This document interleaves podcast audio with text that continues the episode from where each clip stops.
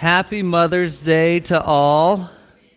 Happy Mother's Day. What a great day to celebrate uh, mothers and women in our lives. And um, a little bit later in the service, we'll watch a little clip and, and we'll uh, celebrate our mothers together as we close out this afternoon this morning. But um, today we're in Acts chapter 16. Uh, if you've been with us for some time, uh, we've been tracking through the book of Acts and looking at the story of the church uh, beginning in the first century.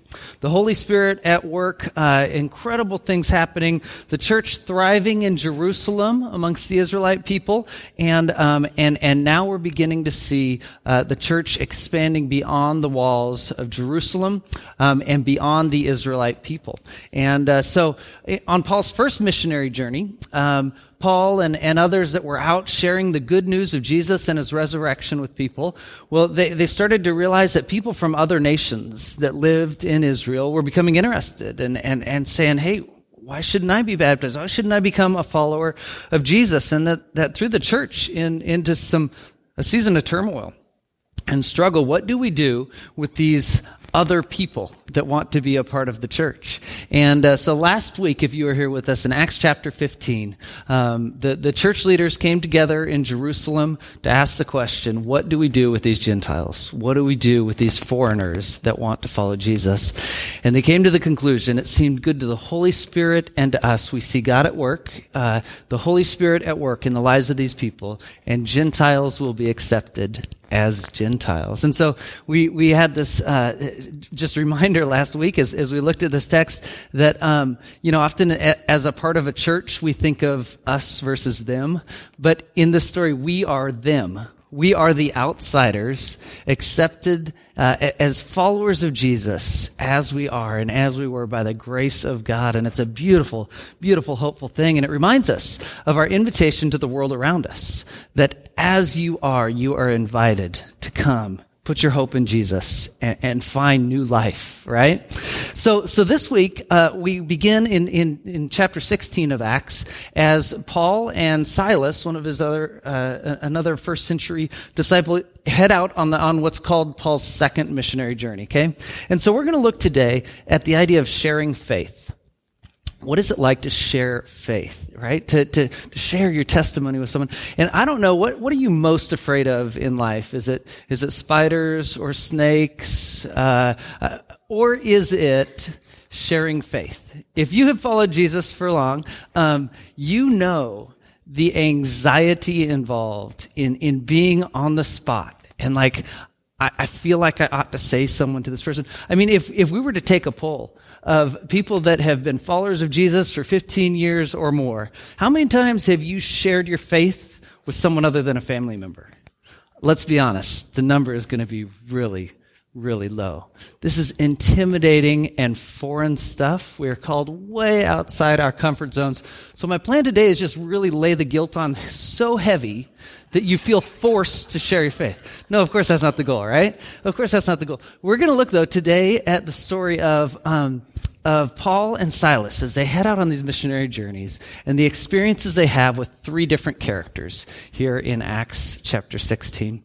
Before I go there, um, some of you have been involved in in Young Life, right? And Young Life, incredible organization, um, doing really good stuff in our community. Young Life operates in our schools, our middle schools and high schools here in the Tri Cities, and uh, and they go in with the purpose of sharing Jesus with people, right? Sharing good news of Jesus, and and I'll kind of work backwards through the process. Ultimately, the goal in Young Life is to get kids to camp. Uh, they call it camping, but it's actually at Malibu, the most beautiful retreat uh, location you'll ever see on earth. But camping is kind of the crux of it see at camp after uh, what will be it's like guaranteed to be the best week of your life uh, late in the week after a great concert and having heard incredible speakers. Uh, the person the friend that invited you or one of the leaders you know standing out on on the deck looking out over you know the stars and the most beautiful landscape on earth you get to ask that question so what are you thinking about all this? Right? And people get to, people get to realize I have been searching for something in so many directions. And I realize that in Jesus, I can find what I've always wanted, right? It's this beautiful moment and experience in people's lives. But you take it a step back and, and each week, uh, Young Life has this party with a purpose. And uh, and Monday night or whatever night it is, you get together, you play a lot of silly games, have a lot of fun with your friends, and at the end of the night, uh, one of the leaders gets up for about ten minutes and shares kind of their testimony or a message about Jesus. So it's a it's a party, it's a lot of fun, but it has its purpose. Now some kids take it a step further and they they go to a weekly Bible study that Young Life hosts. Okay? I tell you all that about Young Life to back up to the first step.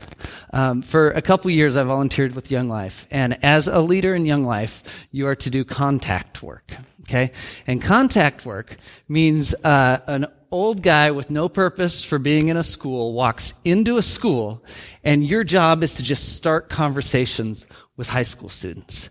And let me tell you, there is no one on earth more intimidating than high school students. I don't know, am I wrong about that? Maybe I'm just a wuss. I, I know I am. But um, maybe there's some truth to it as well. Um, it is the most intimidating thing on earth. You got no purpose. You're not sharing Jesus with them. You're just trying to engage in conversations and invite them to a Monday night party, right? Uh, but it is the most challenging thing on earth. You see, sharing faith, uh, engaging intentionally in the lives of people is always difficult. It's always difficult. Let's read about their story. We're in Acts chapter 16. We'll, be, we'll begin in verse 13 here. So, um, uh, Paul and, and, and Silas are in Philippi. It's a Roman colony. It's modern day Greece.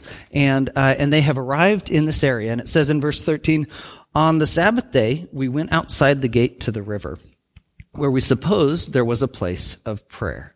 We sat down and spoke to the women who had gathered there. Okay, just real briefly before we, we read the, the story. Um, it, it, it, was a practice of, um, of Paul to always enter the synagogue on the Sabbath. That's kind of, that was their churches. That's where they would gather. There was conversation and debate and someone, someone would get up and share a message with people. Well, the fact that Paul is not at the synagogue on Sabbath means that there wasn't one in the town. Okay, and so Paul on Paul and Silas on the Sabbath. Um, uh, the the way a Sabbath a synagogue would be established is ten men uh, that are that are God fearing men uh, had to come together and say we will begin a synagogue. So what we learn about the town here is that there were not ten God fearing men, but as is always the case, when the men aren't stepping up to the plate, you can be pretty sure the women are. So they go to the next place. They go to where they know people will be gathered. They walk outside town, they go to the river, and they find the women that are having their prayer group. Okay? So here we are. Verse 14. A certain woman named Lydia, a worshiper of God, was listening to us. She was from the city of Thyatira and a dealer of purple cloth. The Lord opened her heart to listen eagerly to what was said by Paul. When she and her household were baptized, she urged us, saying, If you have judged me to be faithful to the Lord, come and stay at my house. And she prevailed upon us. Okay, so their first encounter here in this, this city that they record, it's Sabbath, there's no synagogue to go to, we have no platform, but they walk outside town to find, hopefully, some people that, that, that, that know God or, or that want to know more about God. And they come across this woman named Lydia. And God is good on this day to them, right? Very good. They come across a woman who not only is intrigued and, wants to hear more about Jesus, um, but Lydia is a rock star in this community. Okay, she is wealthy. Um, she is well known. She's she's from another nation, and she's a dealer of purple cloth. This is the highest end um, uh, business owner in the community. You see, Lydia is someone that people really look up to. So they have stumbled across in their first experience here in, in Philippi, they have stumbled across a wealthy, powerful, capable woman who wants to know more, who says, come and stay in my home. Now, just imagine if all of our faith sharing experiences were that easy right? We walk up and it's influential people that want to know more of Jesus and want to partner in the mission of God. Wouldn't that be incredible? And yet, that is so rarely the occasion. So the story continues in verse 16. One day as we were going to the place of prayer, we met a slave girl who had a spirit of divination and brought her owners a great deal of money by fortune telling. Well, she followed Paul and us. She would cry out, These men are slaves of the Most High God, who proclaim to you a way of salvation. She kept doing this for many days, but Paul, very much annoyed, turned and said to the Spirit, I order you in the name of Jesus Christ to come out of her, and it came out that very hour. But when her owners saw that their hope of making money was gone, they seized Paul and Silas and dragged them into the marketplace before the authorities. Okay, this might be a little bit more like the tensions and the struggles that we more often would experience. They, they come across this slave girl, and she um, uh, has a, a, spirit and the ability to um, tell the future. Now, her her owners, the masters of the slave girl, well, they're cashing in on this. Not only is she oppressed by a spirit, but she's exploited by the people around her. What's fascinating is you'll, you'll notice, and I won't spend too much time on this, but as, as she is freed from this oppression, notice it's the people that are closest to her in her life uh, that are upset by it that, that want to maintain that level of oppression. And I think that's a, a, a, relatively common story. I mean, how many times have you had a friend or, or a family member or a loved one, someone you're working with, that, that wants so desperately new life, but the people closest to them continue pulling them back in? And so we read here the story of Paul and Silas offering freedom and liberty and new life to this young lady who for years has been oppressed and, and uh, the subject of uh, the will of her masters, eh, freed from this demon. And the response is that they'll be thrown into prison, right?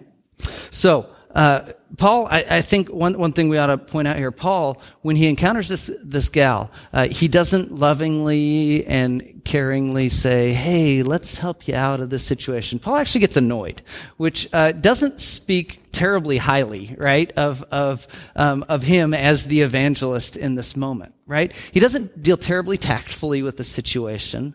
It's interesting, though, to see that there will be positive gain and result in the end from his action.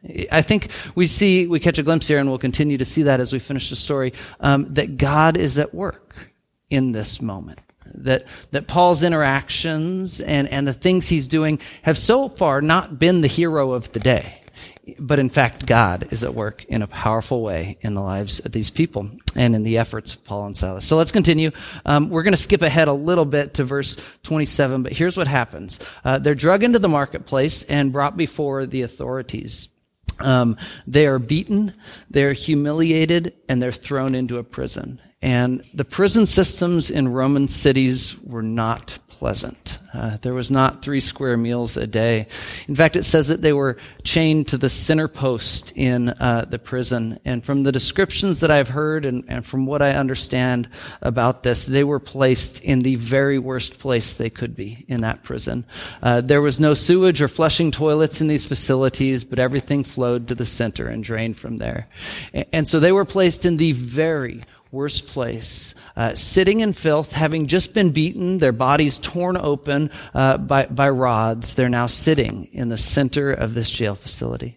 You can imagine their anger, their bitterness, their frustration as they face such unjust results uh, of following God's calling and sharing with people good news and liberating those that are that are in hurting positions. You can imagine how furious they must be.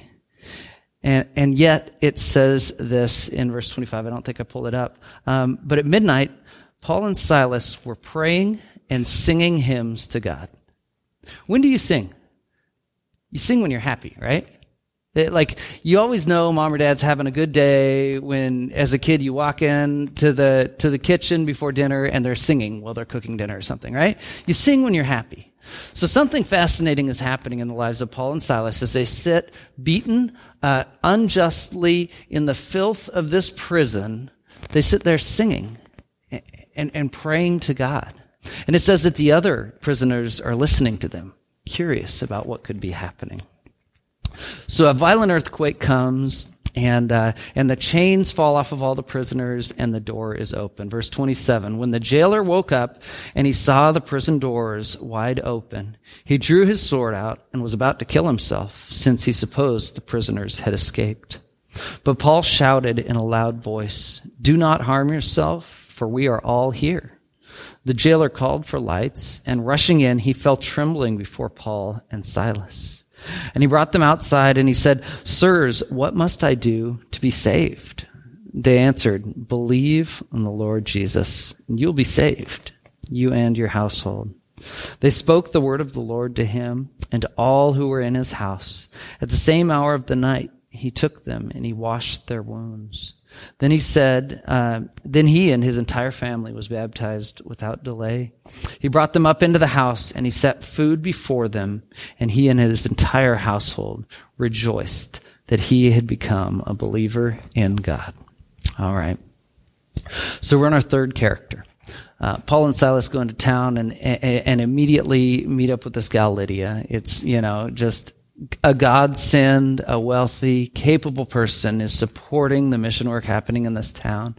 Shortly after, they meet a slave girl and they just get angry and kind of retaliate, right?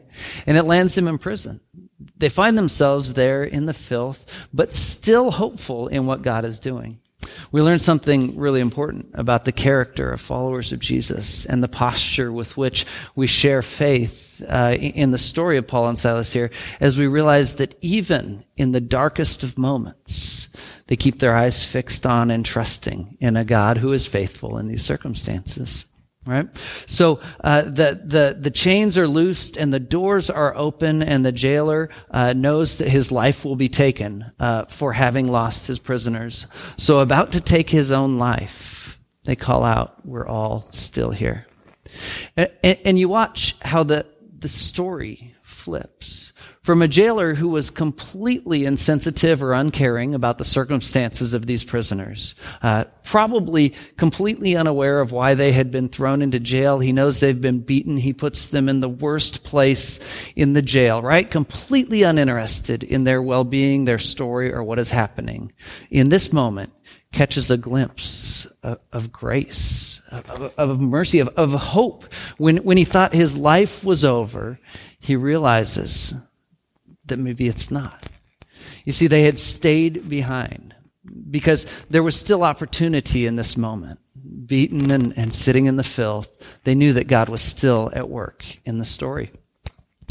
And, uh, and so the, the jailer, having realized, you know, turned from indifference to fascination. Who are these people? And why are they here? And what is their story? Asks the question, right? He says, what must I do to be saved? And it's just simple in the story, and I love the simplicity, and I want us to cling to this sort of simplicity when we consider faith. It says, it says, believe in the Lord Jesus. You'll be saved. I love the, I love the simplicity in that, right? Would you put your hope in Jesus? You see, because that doesn't begin to describe the fullness of the journey, right? It's going to go on to say that they're baptized. This man's life is transformed. Can you imagine what it looks like to be a Roman jailer as a follower of Jesus? I don't know. So much is left to happen in this man's story, but I, I find beauty in the simplicity. Will you believe in Jesus? Will, will you put your hope in him? And then so much more plays out right? So much more happens in the lives of these people. So the man puts his hope in Jesus and he comes to be a follower, a believer of God. Paul and Silas in our, in our text today come across three people. One of incredible fortunate circumstances. One who was oppressed, whom they fought for, right? They, they end up beaten and thrown in jail because they were going to liberate this girl. And granted, they were also frustrated by her, but uh, she was liberated, right? Okay, and uh, and then a third, a jailer, the last person on earth you'd expect to find hope in Jesus, right? The the man who was their oppressor who comes to know Jesus. And so I want to ask uh, us today, what does it look like to share faith in in our lives and today? Now, typically, I would I would say a couple things. Um, there's a there's a passage in the New Testament that says, "Always be prepared to give a reason for the hope that you found." And, and so it says we, we should be prepared to share with someone what Jesus has done in my life and and why I'm a follower of Jesus. It, it says think through it because words matter. But we saw demonstrated in the story that it wasn't always words that that made the most powerful impact. The jailer didn't ask them because of some clearly articulated, uh, you know, explanation of the gospel. No, the jailer asked because of the experience he had with these men and, and God's work in his life. So yes, we, we need to be prepared to share an answer uh, when it comes to, to sharing faith, but we also need to demonstrate the answer in the ways we live. That when, when times are difficult, that we are those people that, that, that people are looking at like, what are you thinking? What are you doing? Why would you be rejoicing in the middle of such circumstances? You see, that life can demonstrate far more sometimes than the clearly articulated words that we have prepared. So yes, be prepared to give an answer, but live out that answer as well. It invites the question of people, what is different? How can I have more of that? And then when it comes to sharing faith, I'd always, I'd always challenge that our best tool in sharing our faith is our own personal experience and story. Um, so, so practice telling your story what has God done in your life? If you want something really simple to share faith, tell about your life before you knew Jesus. Tell about how you came to know him and tell about what's different because you know Jesus. A simple way to share your testimony with people and say, this is what Jesus has done in my life. And there's a lot of fascinating things we can debate about theology and historicity and the accuracy of the Bible and all these things. But ultimately, friends, I think one of the most powerful tools we have is just our experience. I'm a different person because I know Jesus. And we ought to lean on that. That ought to be a part of our, of our daily conversations and the way we, we share with people um, the experiences of our life that we are inviting God into those stories and those conversations. Jesus is doing a powerful work in my life, and I'm thankful for it, right? But finally, I want to I want to look at this text and allow this text to speak into this conversation of how do we share faith? Have you know, be able to give an answer for your hope. Be able to tell your story to people about how Jesus has changed you. Uh, live a life that demonstrates it. But in this text, um, we uh, we see one other incredibly important piece of sharing faith. It's this be present and engage in the moment. You see, Paul and Silas are not the heroes of this story in any way, shape, or form. By the grace of God, they run into Lydia. Uh, by the grace of God, they land in prison. Doesn't sound very gracious or good, but by the grace of God, miraculous things happen that people begin to come to know about Him in this community, the most unexpected people. You see, the hero of the story is God, and Paul and Silas's uh, story and, and piece in the process is simply to show up and engage in the moment because God is at work. And it's a beautiful invitation. You know, the obligation is not ours. Instead, the opportunity is that we participate in what God is accomplishing. There's this passage, Jesus tells a parable, and, you know, he lived in a farming community. It made a lot of sense. He might have told this parable of, of the uh, um, farmer sowing his seed. He might have told this while walking between cities, uh, and, and people are listening as he tells these parables. And he's walking by a field, and he says, the kingdom of God is like a farmer sowing his seed, and some falls on good path, and some on, on bad, and some grows up, and some is choked out by weeds. And he's, he's saying, the important task is that we spread the seed. We're not responsible for its growth. God is doing a powerful work in the lives of people to hear and to accept the good news, but it is our obligation to show up and to be present in those moments and to see God do powerful things in us and through us. So friends, I want to invite us to this in the week to come. Will we show up and be present? Like in our workplace, Will I show up and will I watch for, for where God is at work and engage where He is? In my household, will, will I show up and this is convicting, but not in a distractive way, that distracted way, but like, will I show up and be present with my friends and with my family in conversation and in experience? You know, will I show up and will I be present as I'm checking out at the grocery store? We live such distracted lives and we could talk so much culturally about our distractions in life, but, but will I be present in that moment when I have two minutes to talk with an absolute stranger? It doesn't mean I'm going to tell them they, they need to be like me and follow Jesus, but I might get to share a little bit of love that might spark something beautiful in their lives, right? Because God is at work and it is our opportunity, our invitation to show up and be present in the moment.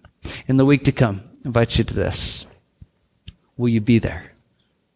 Will you really be where you are? And will you look for God and partner with Him in that moment? Let's pray about that. Father God, we thank you for this time just to look at uh, simple stories of, of Paul and Silas, but simple stories turn drastic as they make themselves available to you. And Father, I pray that you will help us uh, to be those that show up and are available. Uh, Father, help us to be present in the moments uh, that, that we experience in the week to come. Father, I pray that you will give us courage and wisdom, insight, Father, that we can that we can partner in what you are doing in the lives of people around us. Thank you, God, that you are a good God, that you're bringing about good things in our lives and in the lives of other. Father, thank you that we get to participate in that. It's in Jesus' name we pray. Amen. Okay, before we go, I want to share one other thing. It is Mother's Day. In many of our lives, like the best demonstration of showing up and being present that we'll ever know is that of our mothers. Is that right? Like, like our moms who are there day in and day out and, and sometimes we have the perfect answers and sometimes things go well. Uh, rarely in my life was I much of a Lydia for my mom. Usually I was more like the little girl they met next, right? Um, but our moms are present, right? They show up and they're present and they have demonstrated us for our lives, uh, throughout our lives, what it is to, to be uh, faithful in the way we live, to try our hardest to share and invest in our children. Moms, thank you. We love you. We got a little video clip for you.